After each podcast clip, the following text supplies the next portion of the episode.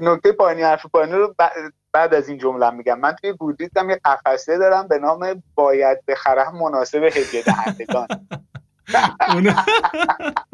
اونو نرفتم آره.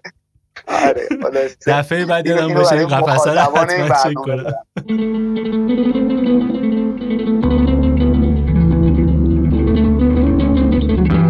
سلام. من محسنم.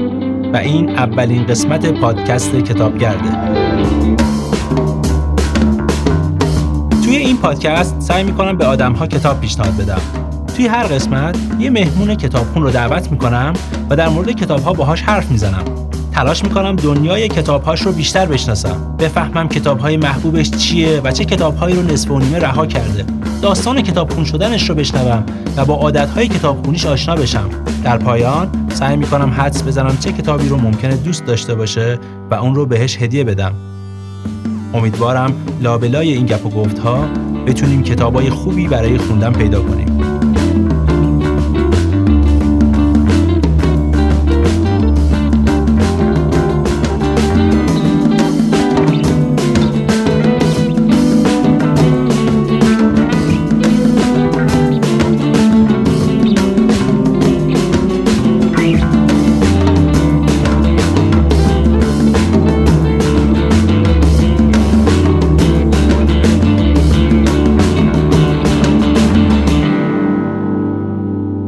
این تجربه رو داشتید که داستان یک کتاب رو از زبون خود نویسنده بشنوید.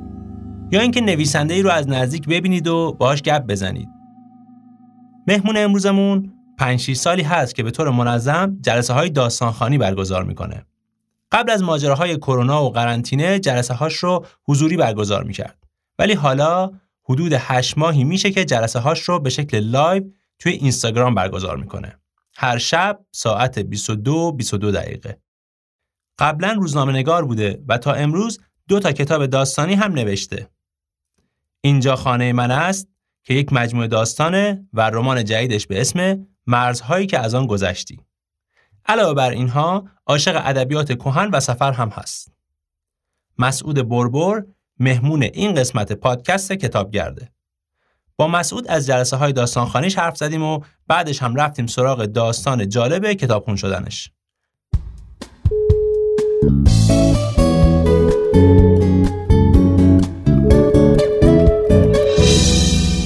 سلام مسعود. ممنون که دعوت منو قبول کردی و به پادکست کتابگرد اومدی.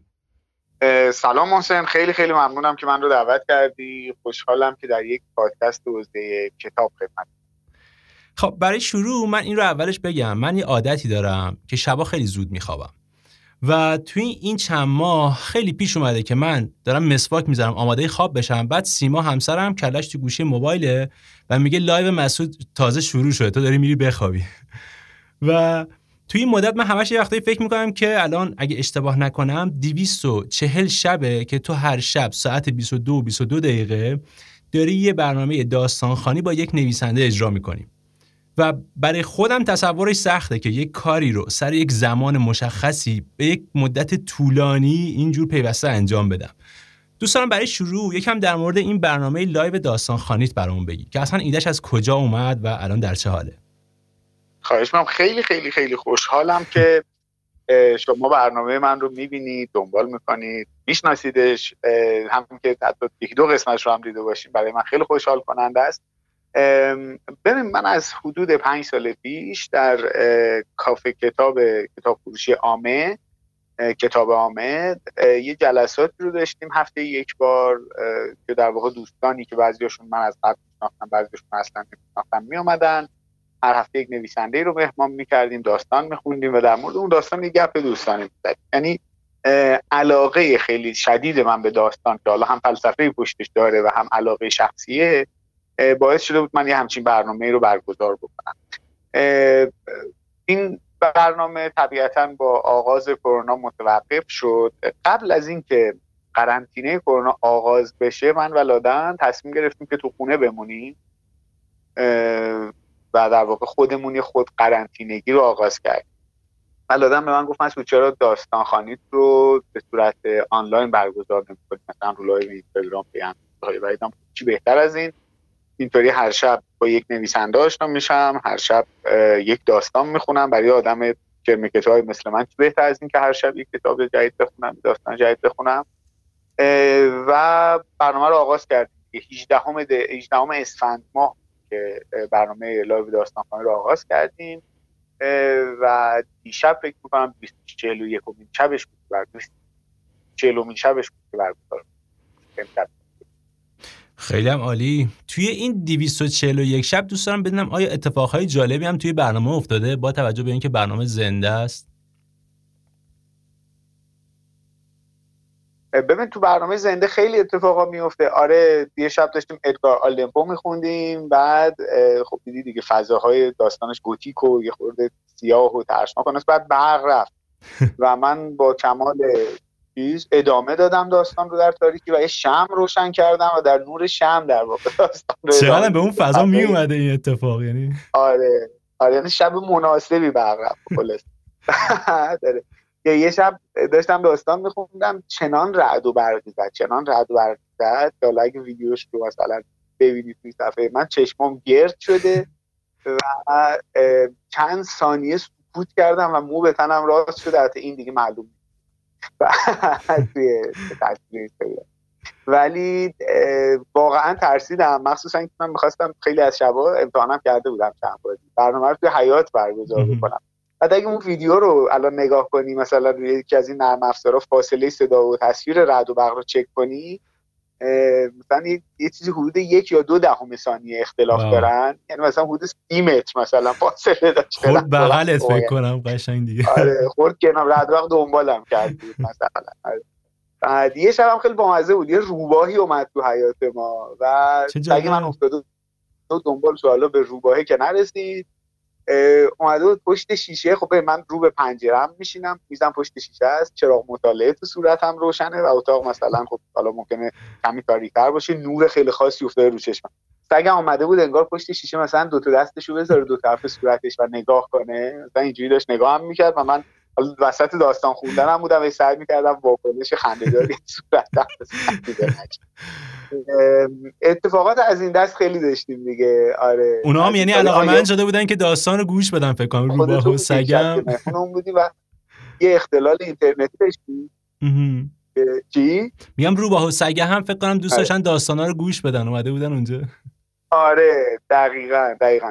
و شبی که خودت مهمون برنامه بودی اولین بار یه اختلال اینترنتی داشتیم که تصویر تو رو نداشتیم. خیلی سورئال شده بود. یعنی من یک نفره بود لایوم ولی یه صدای مهمانی هم میومد که داره داستان بود روح حاضری هم وجود داشت. آره از این اتفاقات زیاد افتاد آره اون شبو که یادم قشنگ تصویرم رفت و یک صحنه سیاهی بود و همینجوری ادامه دادیم. من یک بار دیگه هم live داشتم تو اون یکی تصویر داشتم صدا نداشتم. کلا تجربه خودم تجربه خوبی از برنامه های live نداشتم. توی این 240 شب 240 شبی که داشتی خب یه اتفاق مستمریه که هر روز داره برات اتفاق هر شب در واقع داره اتفاق. میفته می‌خوام ببینم چه چالش هایی داشته این برنامه است ببین چالش اگر بخوام بگم خب چالش های مختلف بوده یکی اینه که خب من از یه جایی به بعد برای اینکه همه کامنت ها رو راحت ببینم نخوام با دستم به اصطلاح اسکرول کنم کامنت ها رو بالا پایین کنم از رو لپتاپ دارم و حجم اینترنتی که داره استفاده میشه برای این کار خب خیلی زیاد میشه.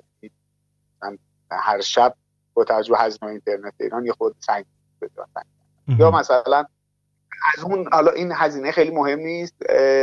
اینکه قطع و وصلی اینترنت گاهی خیلی زیاد میشه. بعضی از شبها واقعا اعصاب خورد کننده بود من خب کاری بود که خودم داشتم می‌کردم. این برام طبیعی بود. ولی همش نگران این بودم که مخاطب من الان چی میشه؟ اذیت میشه. مثلا اعصاب خورد میشه. برنامه داره اذیتش می‌کنه به جای اینکه لذتی بهش بده.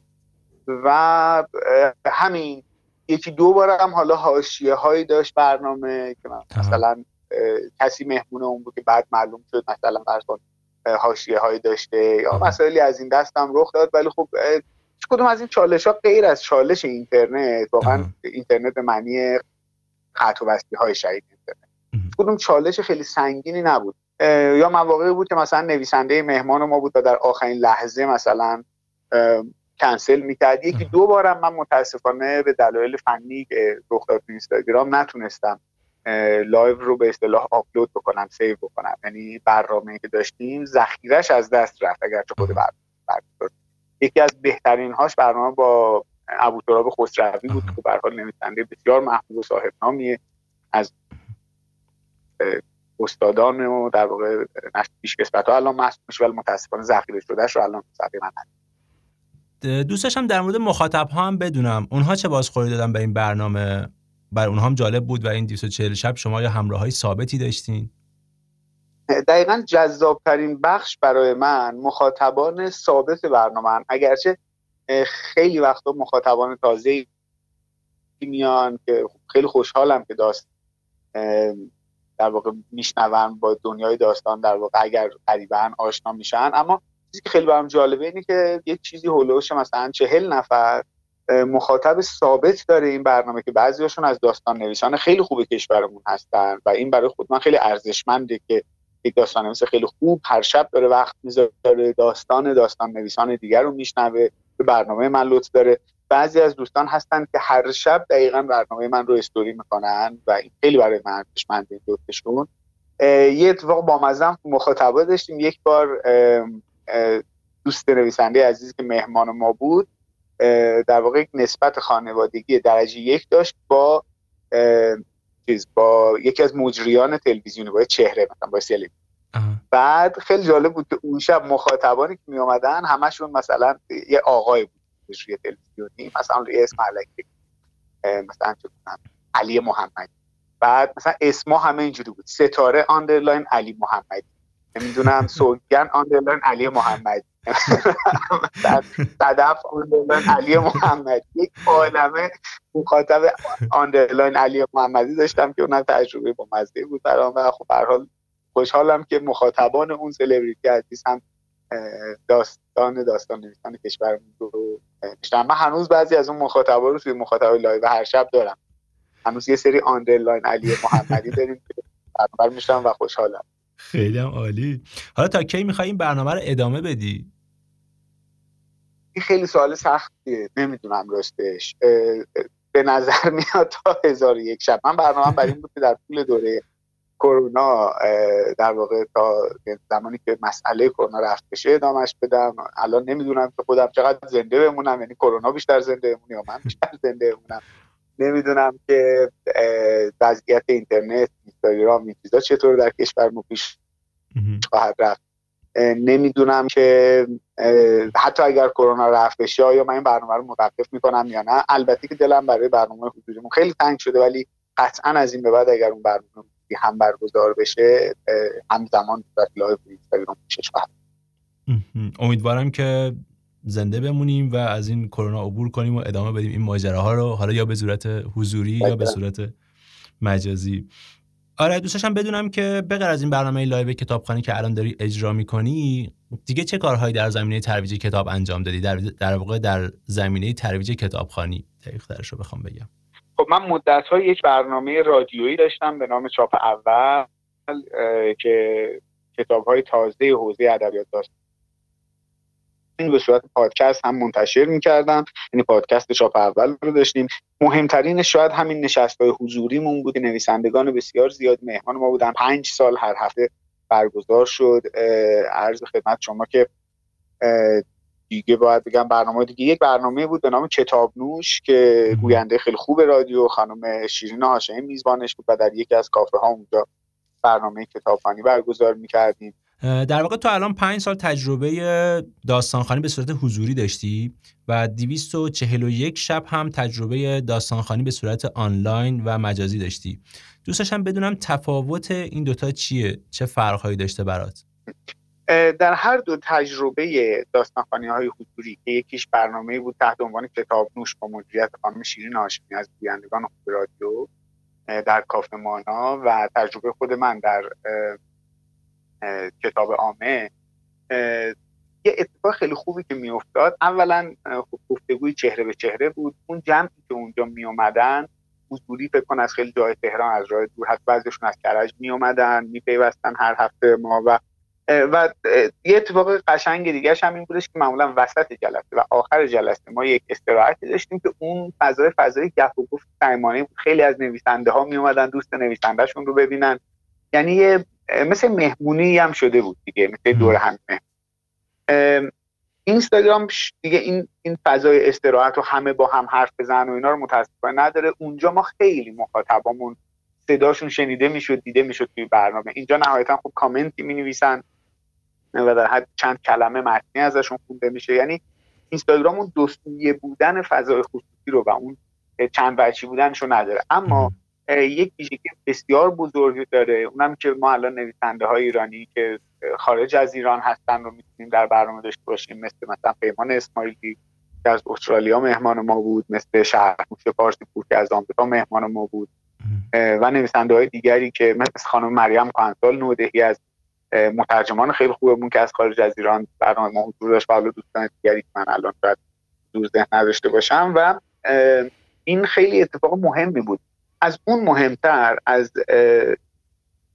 در واقع دوستان نویسنده که خارج از ایران بودن. مهمتر اینکه فضاها و محافل ادبی معمولا در تهران پر رونقن و خیلی بیشتر دیده میشن و دوستانی که خارج از تهرانن در شهرهای مختلف ایران در شهرستانهای مختلف ایران هستن از اون برنامه ها شاید به نوعی بتونیم بگیم محرومن و من در برنامه خودم به جرئت می‌تونم بگم که سهم نویسندگان مترجمان خارج از تهران خیلی بیشتر بوده حتی از نویسندگان تهران.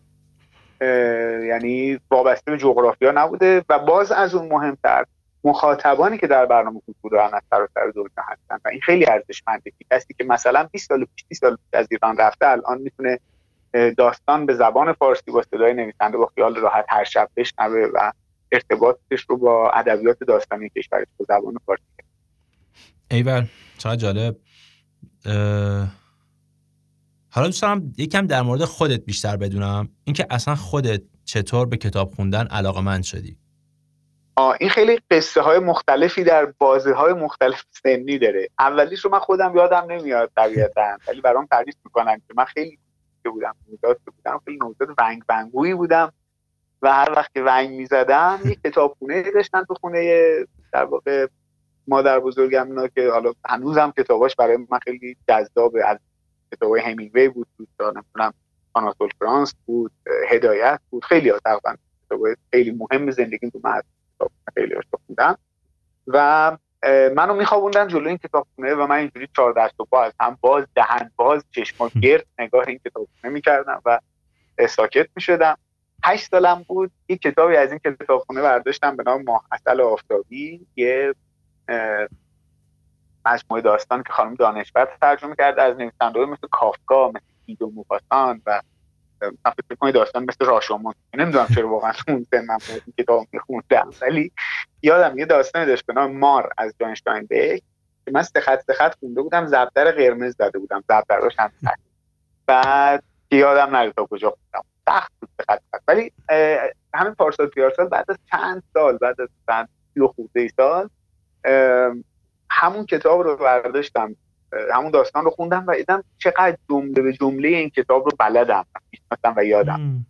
و دیگه اینکه سال بکنم دوازده سیزده سالم رفته بودیم خونه یک دوست خانوادگی نسبتا دوری در اطراف کرمان که اینا پستکار بودن یه حیات خیلی بزرگی داشتن یه خونه خیلی بزرگ داشتن خیلی پذیرایی شاهانه عجیبی از ما کردن. ولی گفتم ببینید دو تا اتاق هست که سویتی از طبقه بالا. اینجا پاتون رو نمی‌ذارید اینجا ممنوع آب و خب همین باعث شد که من طبیعتا اول اصلا که کلا باغ پسته و حیات و خونه و پذیرایی شاهانه رو فراموش کنم برم ببینم اون بالا چه خبره.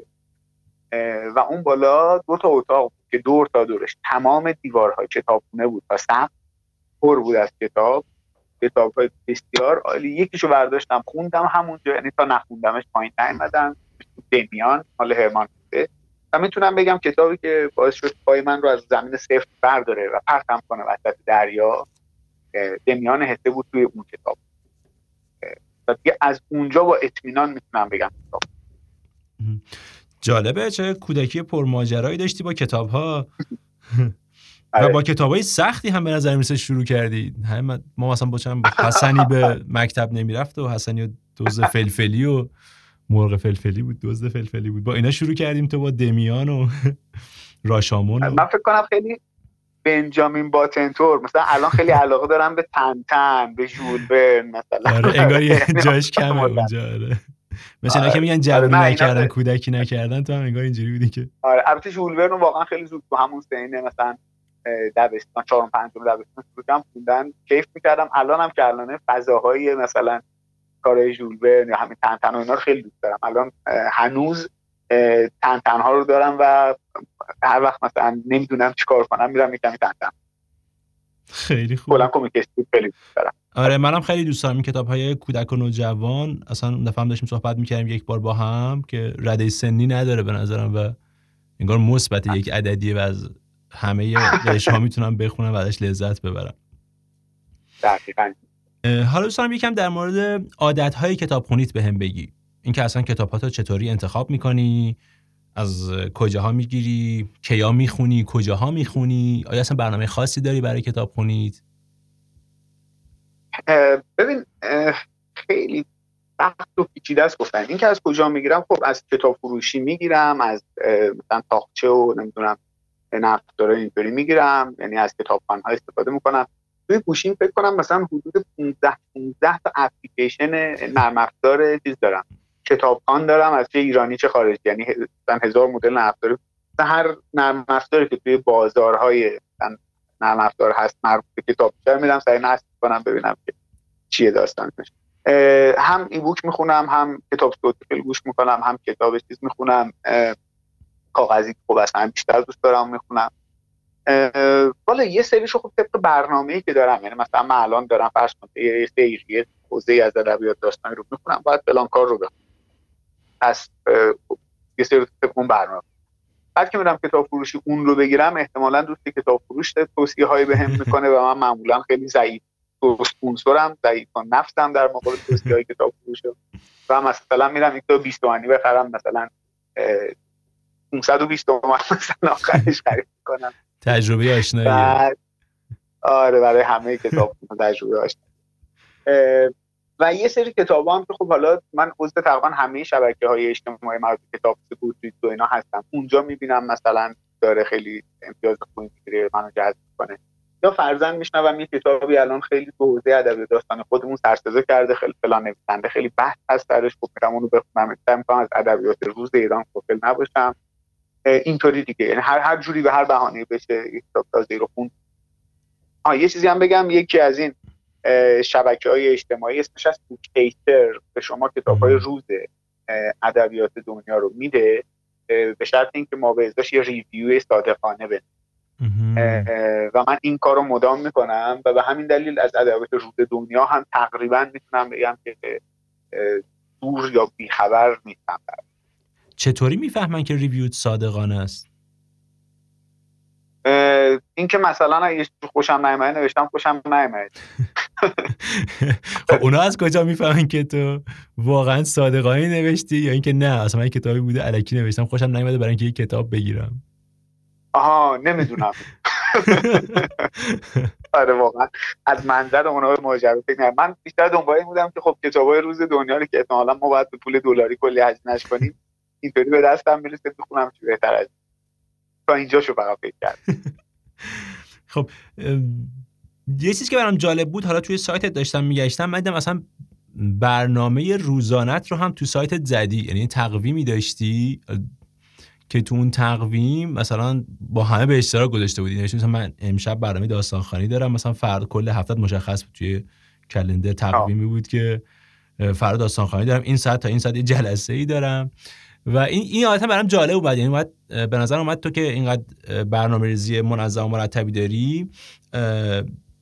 شیوه کتاب خونیت هم آیا اینقدر منظم و مرتبه یا نه؟ الان یه توضیحی دادی در موردش؟ آره.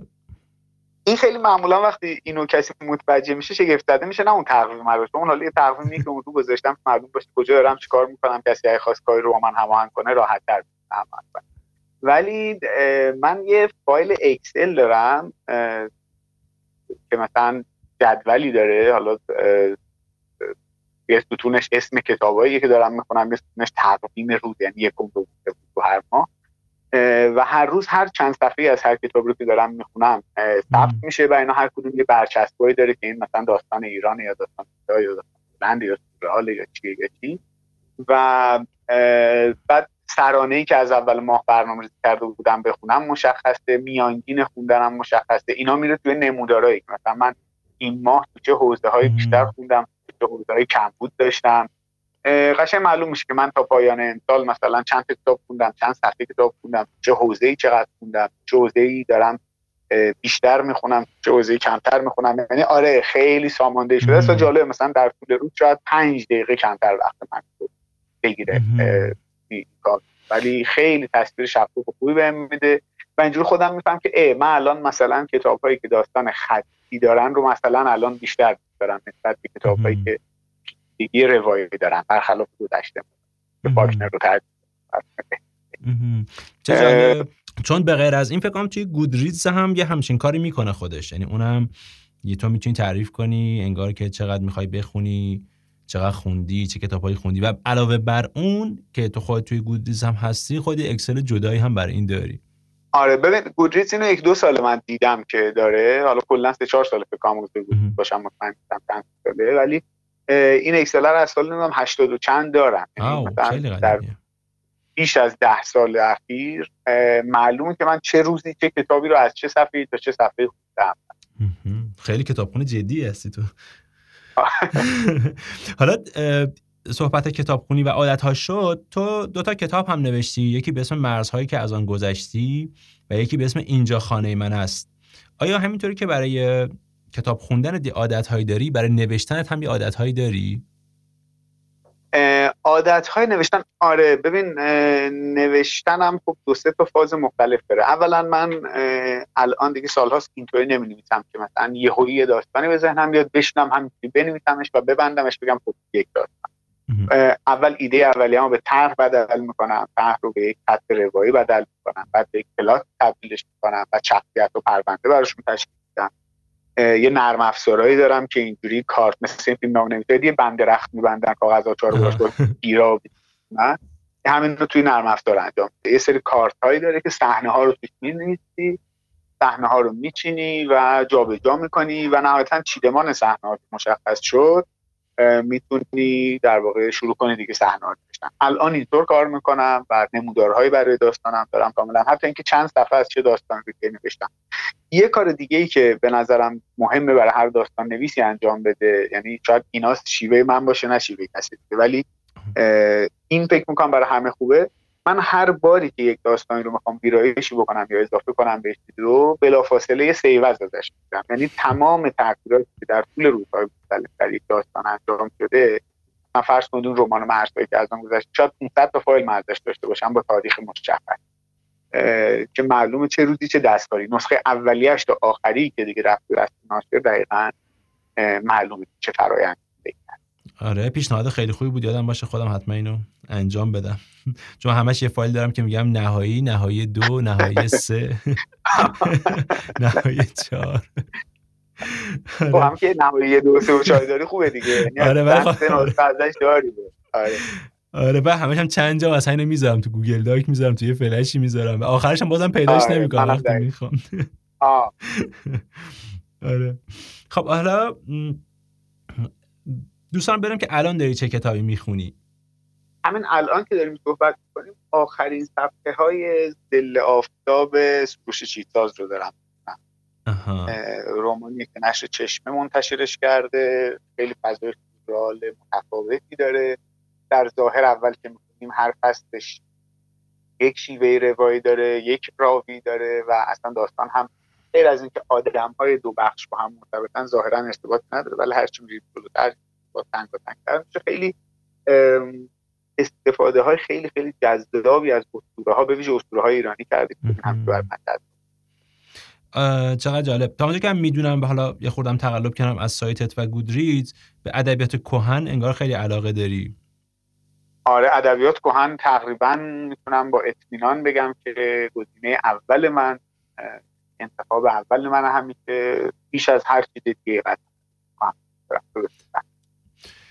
خب حالا بریم سراغ این بخش که دوستان این بخش ثابت هم باشه تو این برنامه که دعوت کنم از مهمون ها سه تا کتاب مورد علاقهشون رو بگن و یک کتابی که اون رو نصف نیمه رها کردن. و دوست حالا دونه دونه این کتاب ها رو بگیم و در موردش خورده حرف بزنیم. اول بریم سراغ کدومش؟ فرق نمی‌کنه. من کتاب هایی که خیلی دوست دارم مثلا اگه بخوام سه تا انتخاب فقط بکنم شاید باید بگم مثلا شاهنامه تاریخ حقی و سمک ایار. خب برای این حالا اینقدر انتخاب هم کلاسیک و تکراری نباشه یعنی احتمالا مخاطب این بر برن یک کتابی هم بشنون. تازه براشون باشه. شاید مثلا انتخاب بکنم. خب سه تا سه تا می‌خواین؟ همشو بگو. یکی یکی بگیم و هر کدوم اصلا قصهشو بگو. یعنی بگیم که چی شد که به این کتاب علاقه من شدی ماجراش چیه و اگه قصه داره قصه اون رو بشنویم. همین کار از شاهنامه اگر شروع بکنیم خب شاهنامه کتابی که اولا هر ایرانی از یکی با فضاش آشناست برای منی که به جهان کهن خیلی علاقه دارم و من کلا تو هر داستانی چیزی که بیش از همه احتمالا تحت تاثیرم قرار میدن یعنی داستانی که این چنین باشه رو بیش از همه دارم جهان داستانی عالم داستان. فضایی که میری از اینجایی که هستی کنده میشی. یه دلتا ایکس دلتا وای دلتا زد و دلتا تی می‌زنی یعنی زمان و مکان رو تغییر میدی میری در یک زمان و مکان و اگر اون جهان برای من خوب آفریده شده باشه من بتونم نه فقط داستان رو بکنم نفس بکشم اون کنم زندگی کنم و در واقع زم... گذر زمان رو در اون جهان حس بکنم این کتاب بر من جذاب. خب شاهنامه یک کتابیه که بی نهایت قصه های شگفتن یعنی جدای از اینکه خودش به اعتقاد من مثل یک رمان مدرن داستان پیوسته است در تا ته داره. یک ماجرای یعنی یک داستان مجموعه ای از پاره داستان ها نیست برخلاف تصور عموم. اما به هر حال خورده روایت ها و داستان های درونی هم داره که خیلی خیلی جذابن و هر یک جهان شگفت انگیز یعنی جهان شاهنامه جهانی من هیچ وقت از نفس کشیدن در اون سیر نمیشم و اگر روزی قرار باشه یک کتاب با خودم مثلا ببرم برای بعد عمرم حتما اون کتاب خب پس انتخاب اولت برای اون کتاب مورد علاقت که دوست داری پیشنهاد همه بخونن شاهنامه است. بریم سراغ انتخاب دومت. بله. انتخاب دوم اجازه می‌خوام به جای اون مثلا تاریخ حرفی و سمکریار چون حالا می‌تونم دوستان دیگه هستن خیلی بهتر از من که می‌شناسن معرفیش کنن ولی شاهنامه رو واقعا نمی‌شد ازش بگذرم. انتخاب دوم رو اجازه بدین بذارم دوبلینی های دوبلینی های جیمز جویس. خب به هم میگی که چطور؟ به این کتاب علاقه من شده یا دلیل چیه که این کتاب رو دوست داری به همه پیشنهاد بدی؟ ببین جیمز جویس خب آدمی که هر اتفاقی در ادبیات مدرن افتاده یک پیش نمونه و گاهی حتی نمونه اعلاش رو میشه در راستار جویس. هر چیز فکر یعنی هر چیز خیلی خوبی که در ادبیات مدرن می‌بینیم به نوعی یک ریشه در کار جویس میشه گفت داره.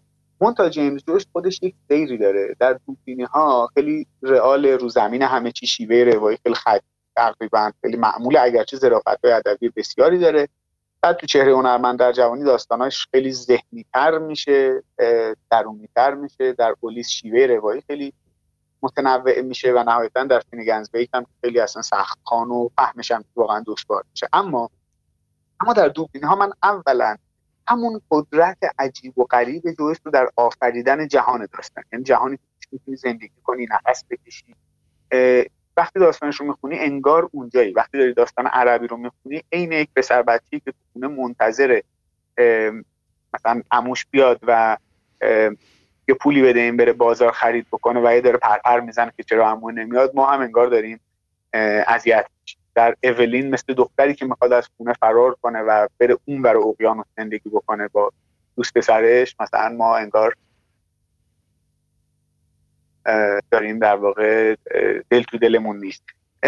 خیلی من جوش رو دوست دارم به خاطر ظرافت های ادبی. آفرینش فضای داستانی فضا پردازی چیز کوچولی دیگه هم در این مورد بگم بعد بریم. بعد اینکه من همینگوی رو خیلی دوست دارم پارتنر رو خیلی دوست دارم و خیلی دیگر رو و خیلی وقتا فکر می‌کنم الگوی من باید این باشه مثلا از این آدم من باید یاد بگیرم یا اینو بیشتر از همین دوست دارم. و جالبه که معمولا هر کدوم از اینا یک دوره ای برام پیش میاد ولی آخرش دوباره برمیگردم به جویس. مثلا یعنی آخرش یه کتابی می‌خونم میگم این چقدر شبیه جویس کار کرده و چقدر من دوستش دارم. آره بر من جالبه که من هم دوبلینی ها رو خوندم و هم چهره مرد هنرمند در جوانی رو و من اتفاقا چهره مرد هنرمند در جوانی رو بیشتر دوست داشتم. نمی‌دونم یه جوری شبیه زندگی نامه خود جویسه و یه دلیلش هم فکر کنم حالا اون شرایطی که بله. خودم داشتم تو اون حال هوایی که داشتم داستان رو میخوندم خیلی تاثیرگذار بود که باش همزاد پنداری کنم. خب بریم اصلا معمولا جویس رو با اولیس می‌شناسن؟ معمولا آره. جوش رو با اولیس اصلا می‌شناسن و دوست دارن و بچه هنرمند. من اتفاقا به همین دلیل تاکید می‌کنم که انتخاب دوم من جویس دوبلینی هاست. نه مثلا آره جالب بود. بریم سراغ انتخاب سومت. انتخاب سوم خیلی انتخاب انتخاب عجیبیه. در واقع جواب سوال بعدی شما هم هست. بذار من اول جواب سوال بعدی تو بدم بعد برگردم. خب, سوال من اینه که در واقع اون سوالی که چه کتابی رو نصف نیمه رها کردی درسته؟ آره. خب بریم آره. سراغم. خیلی از کتاب ها خیلی از کتاب ها هستن که خب من نصف نیمه رهاش میدم کتابایی بودن که دوست نداشتم احساس کردم ضعیفن نمی‌دونم یعنی جای سختن من نمی‌تونم بخونم. کتاب هایی بودن که دوست داشتم من مثلا فاکنر رو من خیلی دوست دارم ولی اون کتاب آبشالوم آبشالومش رو مثلا تموم نکردم. تا صفحه صدش بخوندم فکر کنم گذاشتم. ولی یه کتابی هست که خیلی دوستش دارم. خیلی فضاهاش دوست دارم. خیلی دقیقا آن نوع داستانی است که من دوست دارم.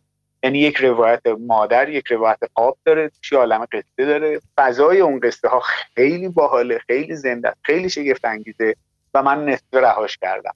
کتابی به نام اگر شبیه از شبهای زمستان مسافری از ایتالو کالوینو ای وای چرا؟ آره. چرا اینقدر دوستش دارم؟ چرا رهاش کردم نصف خیلی با است؟ خب اینکه چرا دوستش دارم گفتم. اولا روایت دوم شخص خیلی جذابی داره که مثلا نقدی در موردش نوشتم مفصل. که به نظرم یک کار پیش از خودش ناممکن در ادبیات رو در واقع تلاش نسبتا موفقی داشته و ممکن کرده. حالا مفصل که در نوشتم. خیلی اتفاق عجیبی که در مورد این کتاب افتاد این که اگر خاطر باشید فصل اولش یه فضای ایستگاه راهنی بود که توش بخار بود و یه فضای مهالود داشت. آقا من به اینجا که رسیدم خوابم بود. و از اون به بعد هرچی این کتاب رو باز می‌کردم سه خط میخوندم خوابم بود. حالا خیلیشو خوندم ها مثلا بیش از نصف کتاب رو خوندم.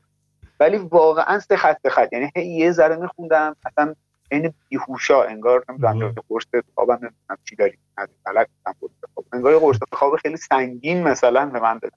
خیلی این کتاب رو هنوزم دوست دارم.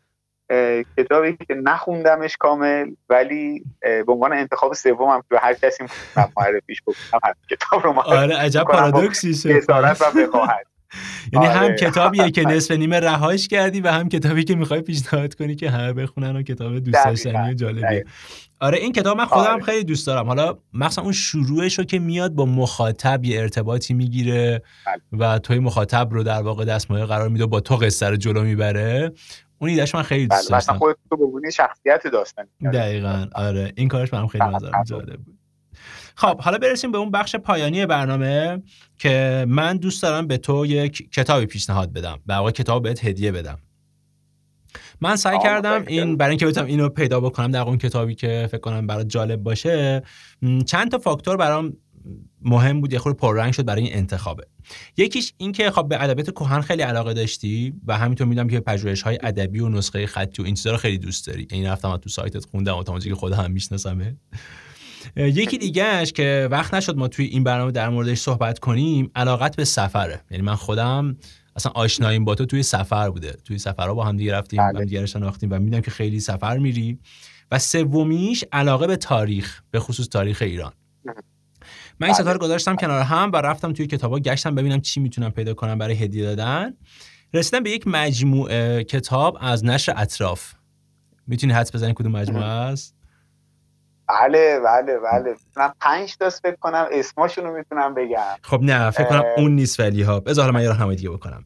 یه مجموعه که اومده از سفرهای زنای قاجاری در واقع اسمش هست سفرهای زنان سفر آره آره اون یکی. آره. سفرهای زنان قدیمی. آره آره. امیدوارم نخونده باشی فردا کوچه است. روز مانده و آخر دریا و و و. زیادم بیا چادر کردیم. رفتیم تماشا. آفرین. احسن. و آره. امیدوارم نخونده باشی این. کتابو؟ کتابی که من انتخاب کردم خانم فردا کوچه است بود. خوندی کتابو؟ آه زنده بود ببین راستش رو بگم؟ ستاشو گرفتم. برای خودم ندارم هنوز. نخوندم هنوز. کام ولی داریش در واقع. ولی دارم. آره آره. خب آره. خیلی برای من حیف شد. ولی خیلی خوبه. خیلی پیشنهادم بس نشون میده که پیشنهادم خوب بوده در واقع. حالا می‌خواستم یه خورده تازه قصه‌شو بگم که اصلا این ماجراش این چیه که در واقع خ- حالا خود بهتر می‌دونی احتمالا در واقع این سفرهایی که در واقع خیلی نادرن دیگه. از نویسنده های زنی که ما نسل نویس باشه خیلی کم داریم.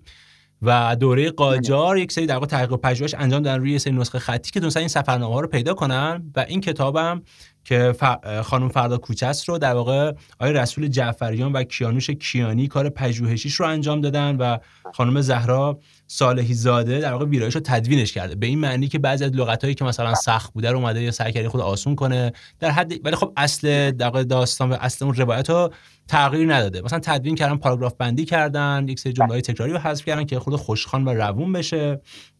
و کار جالبی هم هست که این کتاب آخرشون که خانم فردا کوچه است در واقع ماجرای یکی از اه، س- سفرهاییه که کسی به اسم سکینه سکینه سلطان اگه اشتباه نکنم سکینه سلطان یا موقر و دوله یه لقبی داره به اسم موقر و دوله شروع می‌کنه به رفتن از بعد از مرگ ناصرالدین شاه. فکر کنم سال 1317 قمری یا 1278 اه، شمسی میشه.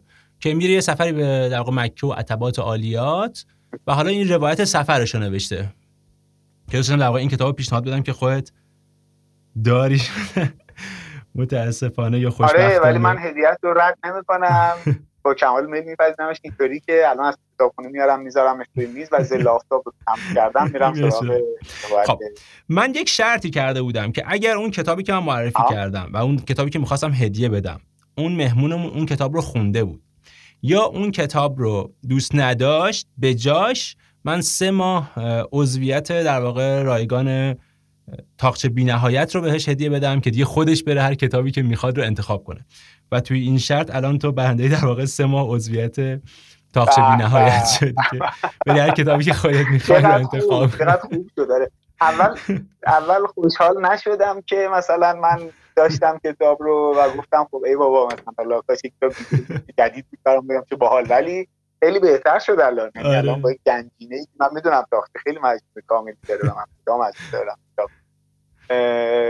دمت گرم مرسی. تازه من کلی تقلب کردم. رفته بودم گودریزم گشته بودم این ور اون ور گفتم خب این کتابو نداره و این کتابو خوشش میاد خب مثل اینکه رو دست خوردم آره. خب مرسی مسعود جان خیلی زحمت کشی و وقت گذاشتی دست در نکنه از اینکه تا اینجای کار با ما بودی آره. اگر نک... بگو نکته یا حرف پایانی داری بگو. یه سری- نکته پایانی حرف پایانی رو بعد از این جمله میگم من توی گودریزم یه قفسه دارم به نام باید بخرم مناسب هدیه دهندگان اونو اونو نرفتم آره آره. دفعه بعد یادم باشه این قفسه رو حتما چک کنم. آره چون برای آدم کتاب بازی خود کتاب خریدن سخته. در این حال. چیزی به اندازه کتاب خوشحالش نمی‌کنه. بنابراین من سعی کردم اینکه خود کار دوستانم راحت کنم. مخاطبان این برنامه رو هم در واقع دارن آره این تجربه شد برای خودم. آره. ممنونم. خیلی خیلی خوب بود. من فقط به عنوان سخن پایانی رو بگم که تمدن ما تمدنی که داستان محور بود. تمدنی که راز بقاش داستان بوده و با داستان و روایت اینجا داستان رو دارم به معنای اعمش می‌گیرم. یعنی تاریخ رو هم وقت روایت تاریخ رو هم دارم وقتی از داستان میگم. اه، شاهنامه رو تاریخ بیهقی اینا رو من همه رو به داستان نگاه می‌کنم. حتی مثلا تاریخ جهان تمدن ما همواره در بزنگاه های تاریخی با داستان خودش رو ثبت کرده و بقای خودش رو تضمین کرده و خودش رو نجات داده. فکر می‌کنم که ما الان که صحبت کنیم هم در یک بزنگاه هستیم. در شرایطی هستیم که باید خیلی مراقب خودمون مراقب تمدن خودمون باشیم و به همین دلیل فکر کنم داستان خیلی خیلی مهم سخن پایانی اینه که تا می‌تونیم داستان بنویسیم. تا می‌تونیم داستان بخونیم. مرسی. ممنون از این جمله پایانی قشنگت. میریم که با این جمله پایانی برنامه رو تموم کنیم. روز خوبی داشته باشی. ممنون. متشکرم. همچنین خدا خیلی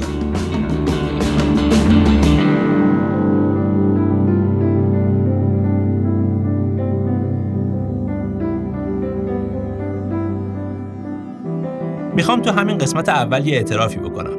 من خیلی خیلی تند حرف می‌زنم. واسه همین موقع ضبط پادکست دوستام توصیه کردن که سرعت حرف زدنم رو کم کنم و برسونم به نصف و حتی کنتر من هم گفتم این که کاری نداره. اما توی همون قسمت صفری که ضبط کردم فهمیدم به این آسونی ها هم نیست. به جز این مورد می‌دونم که نقص های دیگه هم دارم. خوشحال میشم که شما هم به هم بازخورد بدید تا بتونم کیفیت این پادکست رو بهتر کنم. پیام هاتون رو می‌تونید به آدرس ایمیلی که میگم بفرستید. کتابگرد پادکست gmail.com آدرس ایمیل رو می‌ذارم توی قسمت توضیحات پادکست. اسم تمام کتاب هایی رو که توی این قسمت در موردش حرف زدیم توی پست بلاگ می نویسم و لینک و آدرس بلاگ رو هم می‌ذارم تو قسمت توضیحات. دوست دارم که زمان مشخص و منظمی برای انتشار پادکست داشته باشیم و تلاش می‌کنیم هر دو هفته یه بار قسمت جدیدی منتشر کنیم.